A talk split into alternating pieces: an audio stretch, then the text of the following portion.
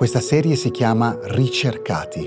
È nata per raccontare le storie delle intelligenze italiane nel mondo, le vite e le ricerche degli studiosi che si incontrano nelle università di tutto il pianeta. Ricercati è prodotto da Cora Media in collaborazione con Intesa San Paolo On Air. La puntata di questa settimana è di Silvia Bencivelli. Anna Del Rico, buongiorno, neuroscienziata esperta d'olfatto, un mestiere per il quale lei stessa si è dovuta inventare una definizione neurosmellist, che poi dopo ci spiegherà un po' meglio, ma anche scrittrice di scienza. Buongiorno, grazie per essere con noi. Buongiorno. Allora, scrittrice di scienza, io credo di dover menzionare i tuoi due libri, peraltro due libri molto carini e, e, almeno il primo anche molto premiati, Il senso perfetto, mai sottovalutare il naso e Profumo di niente, perdere l'olfatto e riscoprire i propri sensi, entrambi usciti per codice edizione. Anna Del Rico abita a Francoforte, è biologa, appunto, e ha cominciato un percorso molto originale che l'ha portata a occuparsi di naso. Anna, ho detto tutto, se vuoi completare la tua descrizione è il momento. Grazie, sì, sei stata molto precisa.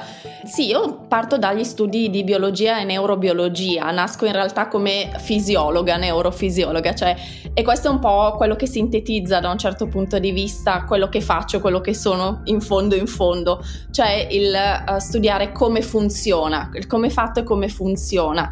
Che poi ho declinato in particolare nello studio degli odori e come gli odori interagiscono col nostro naso e quindi come funziona e cosa è quella cosa che poi noi chiamiamo odore per diciamo cercare di sintetizzare.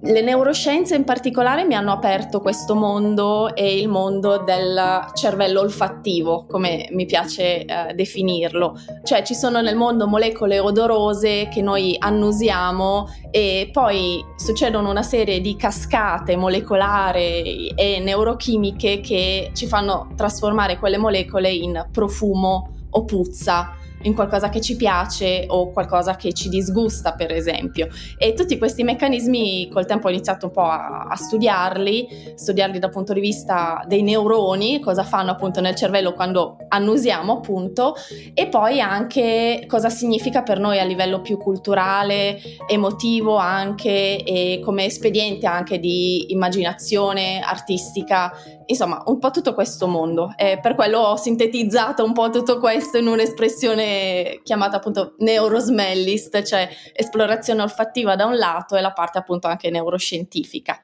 È interessante perché è vero che per descrivere l'umanità o per studiare l'umanità non è la prima cosa che ci venga in mente, quella di partire dalla punta del naso, dalla nostra percezione degli odori, dei profumi e delle puzze, però c'è un'intera comunità in realtà di neuroscienziati che se ne occupa e che se ne occupa sempre di più e tu ti occupi anche della comunità degli annusatori, degli studiatori di naso più in generale, così vero? Sì, sì, sì. Allora, la scienza dell'olfatto in effetti è relativamente recente, diciamo, soprattutto è esplosa soprattutto negli ultimi ultimi vent'anni, però in realtà c'è una nicchia molto forte di annusatori a diversi livelli. Appunto per quanto riguarda la scienza c'è la parte che riguarda diciamo la clinica, eh, lo studio sulla, sull'essere umano e poi la ricerca di base anche sui modelli animali e qui si va, si spazia dall'ecologia, dall'etologia, alla, alla fisiologia di base a quella diciamo più cognitiva e applicata, per cui è una rete molto molto ampia. E negli ultimi due anni è nato un consorzio internazionale per uh, i sensi chimici, perché l'olfatto è appunto un senso chimico, come parlavamo appunto di molecole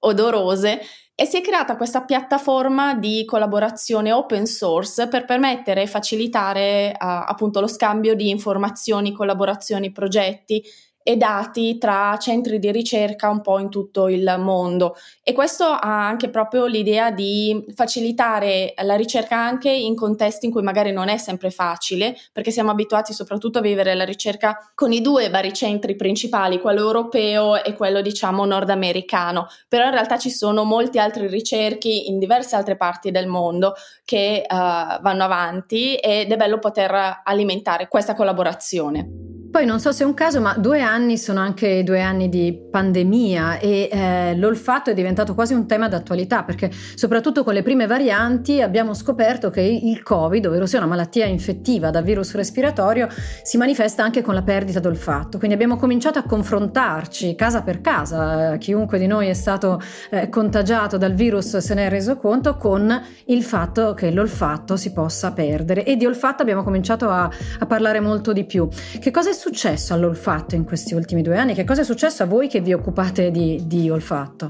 C'è stato veramente una, un, un, ribaltamento in un certo senso delle priorità di ricerca, uh, dettate ovviamente dalla, dalla, pandemia e dal fatto appunto che l'olfatto è diventato uno dei sintomi uh, principali uh, della malattia stessa, che all'inizio, essendo una malattia delle vie respiratorie, non sembrava poi così sorprendente, perché ovviamente l'olfatto è legato anche al nostro respiro, diciamo così, quindi in realtà si perde e viene eh, spesso intaccato anche con normali influenze e raffreddori. La cosa eh, che ha da subito lasciato un po' esterrefatti è il fatto che numerosissimi pazienti e persone iniziassero a perdere da un giorno all'altro di punto in bianco questo senso in modo molto molto preciso. Infatti le primissime chiamate arrivate sia ai centri di ricerca ai medici riflettevano una consapevolezza anche quasi rispetto a questo senso e alla sua perdita molto precisa che di solito non avveniva. Quindi questo è stato il primo campanello di allarme e pian piano si è cercato di capire in che modo l'olfatto venisse intaccato.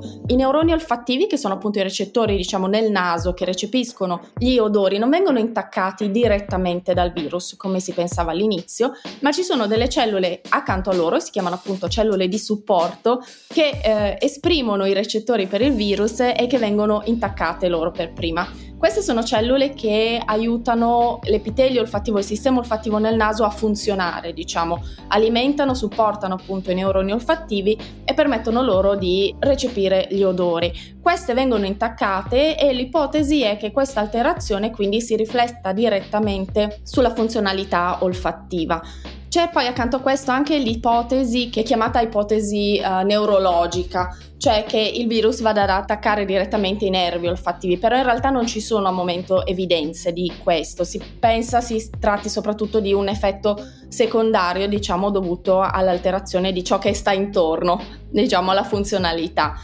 E questo è uno dei motivi per cui uh, c'è anche molta variabilità perché alcune persone infatti perdono l'olfatto immediatamente, nel giro anche di due o tre settimane riescono a recuperarlo, altre persone, soprattutto quelli del long covid, uh, lo recuperano molto molto più lentamente e diverse persone purtroppo anche a distanza di un anno non l'hanno recuperato del tutto. Questa variabilità può dipendere da diversi fattori, in parte dal fatto che c'è una predisposizione probabilmente individuale, un paper molto recente, un articolo scientifico molto recente mostra che ci sono forse anche delle predisposizioni di tipo genetico, ci sono alcuni recettori forse coinvolti, ma è ancora da verificare, però sicuramente anche pregresse condizioni, vulnerabilità dovute magari a situazioni precedenti sicuramente aumentano anche la vulnerabilità. E tutto questo insieme ha fatto sì che da ricerca sull'olfatto diventasse un po' uno dei centri, diciamo, principali di attenzione della ricerca in generale in questa, durante questa pandemia. Ecco, ma che cosa ci perdiamo quando diventiamo anosmici? Perché noi l'olfatto lo diamo per scontato, no? Però appunto qui durante la pandemia chi perdeva l'olfatto tutto a un tratto si è trovato a riconoscere un peggioramento importante della propria vita. Cosa serve? Cioè, perché noi esseri umani del XXI secolo abbiamo ancora tanto bisogno dell'olfatto? Uh, l'olfatto ha un senso intimo, ci connette in modo molto profondo con noi stessi, con la percezione di noi stessi e anche con l'altro ed essendo l'olfatto un senso di allerta è legato anche proprio al senso di pericolo al senso di sicurezza.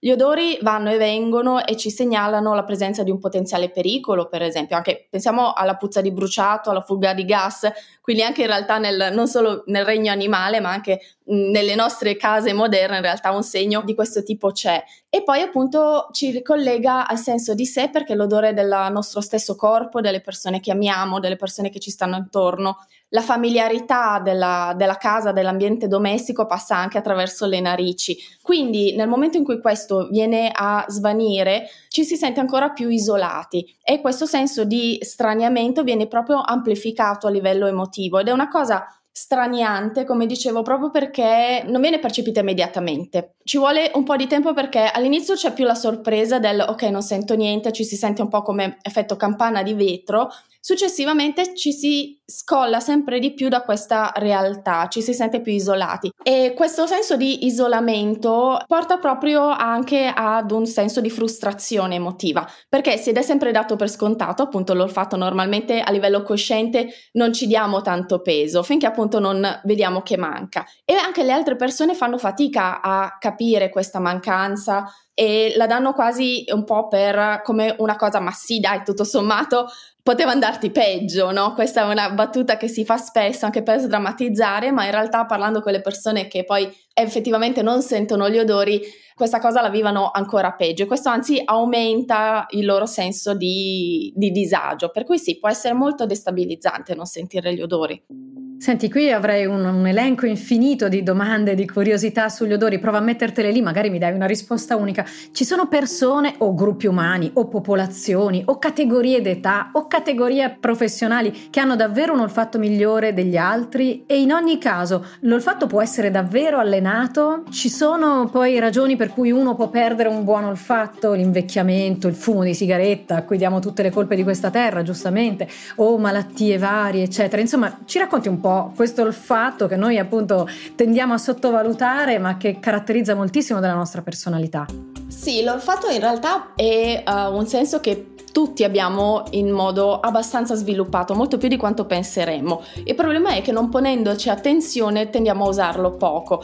Ci sono molti esperimenti che hanno fatto misurando appunto le capacità, le abilità olfattive in diversi campioni di persone, no? normali, diciamo, senza training particolari. E si è visto che tendenzialmente le persone che amano gli odori e che si definiscono come uh, dei nasi sopraffini, in realtà poi una volta alla misura oggettiva, poi in realtà risultano assolutamente nella media. E così come anche le persone che si sottostimano una volta che poi le si testa in realtà hanno anche loro un fatto che rimane assolutamente nella media. Quello che fa la differenza è proprio l'attenzione che noi ci poniamo e di nuovo il fatto che con l'olfatto uh, si amplifica la nostra sensazione in base al contesto e al valore che diamo all'olfatto. Per cui se siamo già convinti di poter annusare bene qualcosa, ci poniamo automaticamente più attenzione, sentiamo gli odori prima e quindi ci consideriamo più, più bravi, diciamo, ad annusare. In realtà è sempre questione di allenamento. I profumieri, così come anche gli enologi, fanno dei training apposta in cui si esercitano ad associare,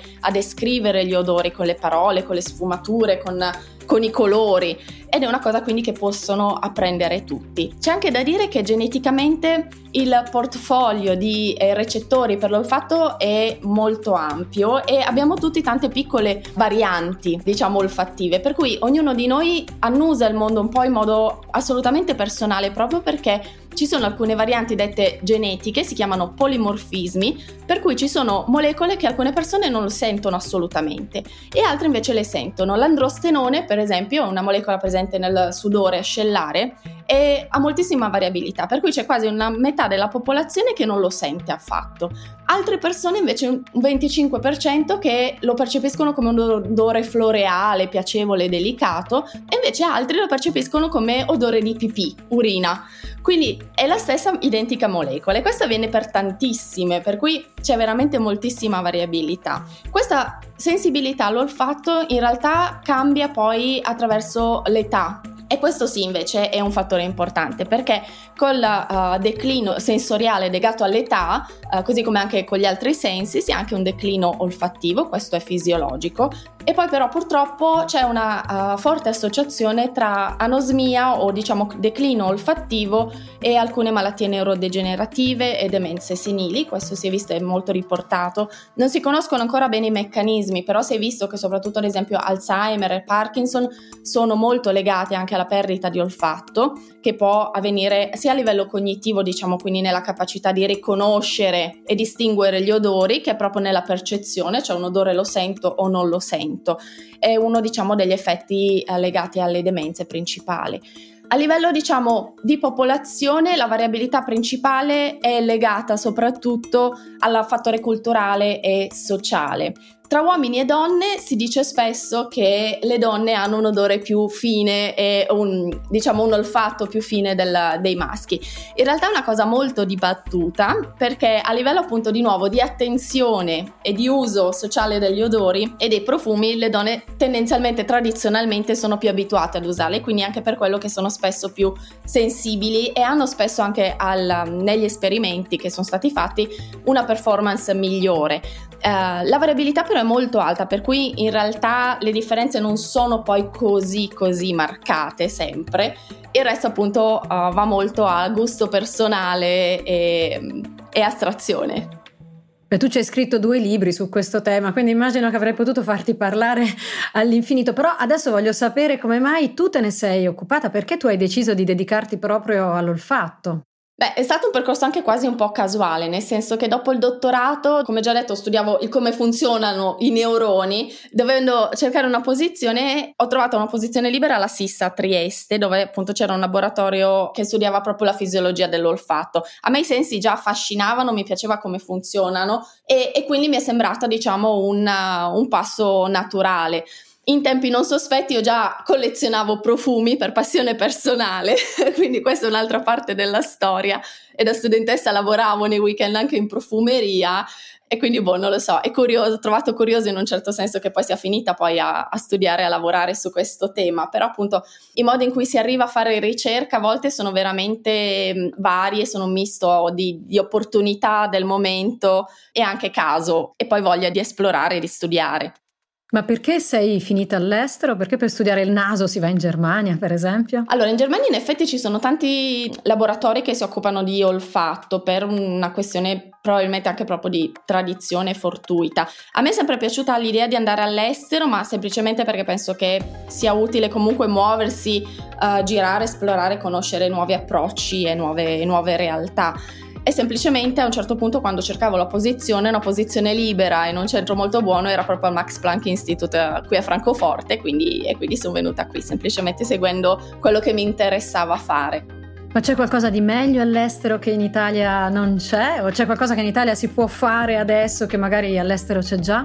Ma eh, dipende molto anche dalla disciplina e dalla, mh, mm, dall'ambito specifico, nel senso che con l'olfatto effettivamente qui in Germania ci sono molti centri e pian piano se ne stanno aprendo altri anche all'estero. C'è sempre un problema in Italia legato ai fondi di ricerca che sappiamo bene che quindi sono relativamente limitati. Questo in parte è presente anche in altri posti all'estero. In Germania siamo particolarmente fortunati perché effettivamente ci sono numerosi fondi, ci sono anche molte associazioni private, ci sono molti istituti di ricerca, per cui uh, c'è molto effettivamente. Questo è anche particolare della Germania rispetto ad altri posti in Europa o all'estero. Dipende poi sempre dagli ambiti specifici, ecco. Ma tu torneresti in Italia, tornerai in Italia, ormai la tua vita è là. Ma io mi definisco sempre abbastanza nomade, per cui chi può dirlo? Magari poi vado da un'altra parte ancora, non, non lo so, guarda, non, chi può dirlo? Anna Del Rico, Neurosmellist, per me l'intervista potrebbe anche finire qui perché mi hai detto un sacco di cose, adesso sono molto curiosa di andarmele a studiare, ma ce n'è un, un'ultima che vuoi dirci e che magari non ti ho dato l'occasione di dire? Riguardo al, all'olfatto, la cosa che trovo interessante, pensando, mi chiedono spesso come sarà l'olfatto nel, nel futuro. E secondo me promette bene, sa di buono, proprio perché c'è tantissima ricerca nuova, per cui suggerisco a tutti di restare appunto con il naso all'insù, perché sia le nuove ricerche in ambito tecnologico, della realtà virtuale, degli studi tra appunto di interazione tra nuove tecnologie, odori, più applicazioni anche artistiche, artistiche, non solo scientifiche. Insomma, c'è tantissimo, c'è tantissimo che si sta muovendo e secondo me il futuro sa di buono. Ricercati, storie dei cervelli italiani nel mondo. È un podcast di Silvia Bencivelli, Mario Calabresi, Paolo Giordano, Cesare Martinetti e Francesca Milano. Prodotto da Cora Media e realizzato in collaborazione con Intesa San Paolo On Air. La cura editoriale è di Francesca Milano. Il coordinamento è di Cesare Martinetti. La producer è Monica De Benedictis. Il sound designer è Daniele Marinello.